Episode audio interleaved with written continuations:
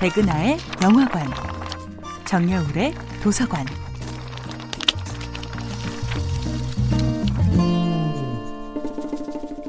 안녕하세요. 여러분들과 쉽고 재미있는 영화 이야기를 나누고 있는 배우연구소 소장 백은하입니다. 이번 주에 만나보고 있는 영화는 블레이크 에드워즈 감독, 오드리 헵번 주연의 1961년도 영화 티파니에서 아침을 입니다. 맨하탄의 아침 거리, 커피 한 잔과 Danish pastry, 그리고 반짝이는 보석 가게. 영화 티파니에서 아침을 이 영화를 아직 못 본 분들은 있겠지만 올린 머리에 큰 선글라스, 화려한 보석 목걸이, little black dress에 긴 검은 장갑을 낀 채 한 보석 가게 진열대를 바라보며 우아하게 아침 식사를 즐기는 배우 오드리 헵번의 모습은 어디선가 한 번쯤은 보셨을 거예요. 뉴욕 상류 사회를 동경하는 가난한 여자의 홀리는 자신을 반짝이게 만들어줄 보석에 대한 속물적 욕망을 감추지 않습니다. 그 욕망의 근원은 티파니에서 아침을의 원작 소설을 쓴 작가 트루만 카포티에게서 찾아볼 수 있는데요. 문단에 혜성처럼 등단한 젊고 잘생긴 천재 소설가 트루만 카포티.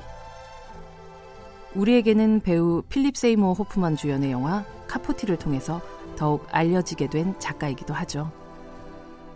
천진하면서 위트가 넘치는 유머, 연약하고 가늘게 떨리는 목소리, 거품과 허영으로 가득 찬 사교계에서 공작새처럼 날개를 펼치고 화려하게 살았지만 그는 정작 지독한 외로움과 애정 결핍에 시달렸던 남자였죠. 영화 티파니에서의 아침의 성공과 함께 날개를 단 트루만 카포티는 다음에 끔찍한 살인 사건을 다룬 문제적 논픽션 소설 In Cold Blood를 완성하게 됩니다.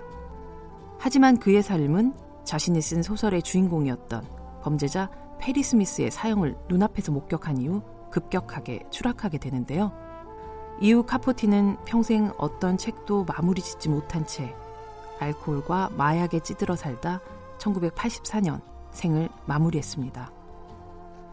그 누구보다 예민한 후각을 가졌고 그 누구보다 영민한 상술로 무장되었으며 그 누구보다 날카로운 펜을 지녔지만 차마 악마가 되지 못했던 작가 트루만 카포티.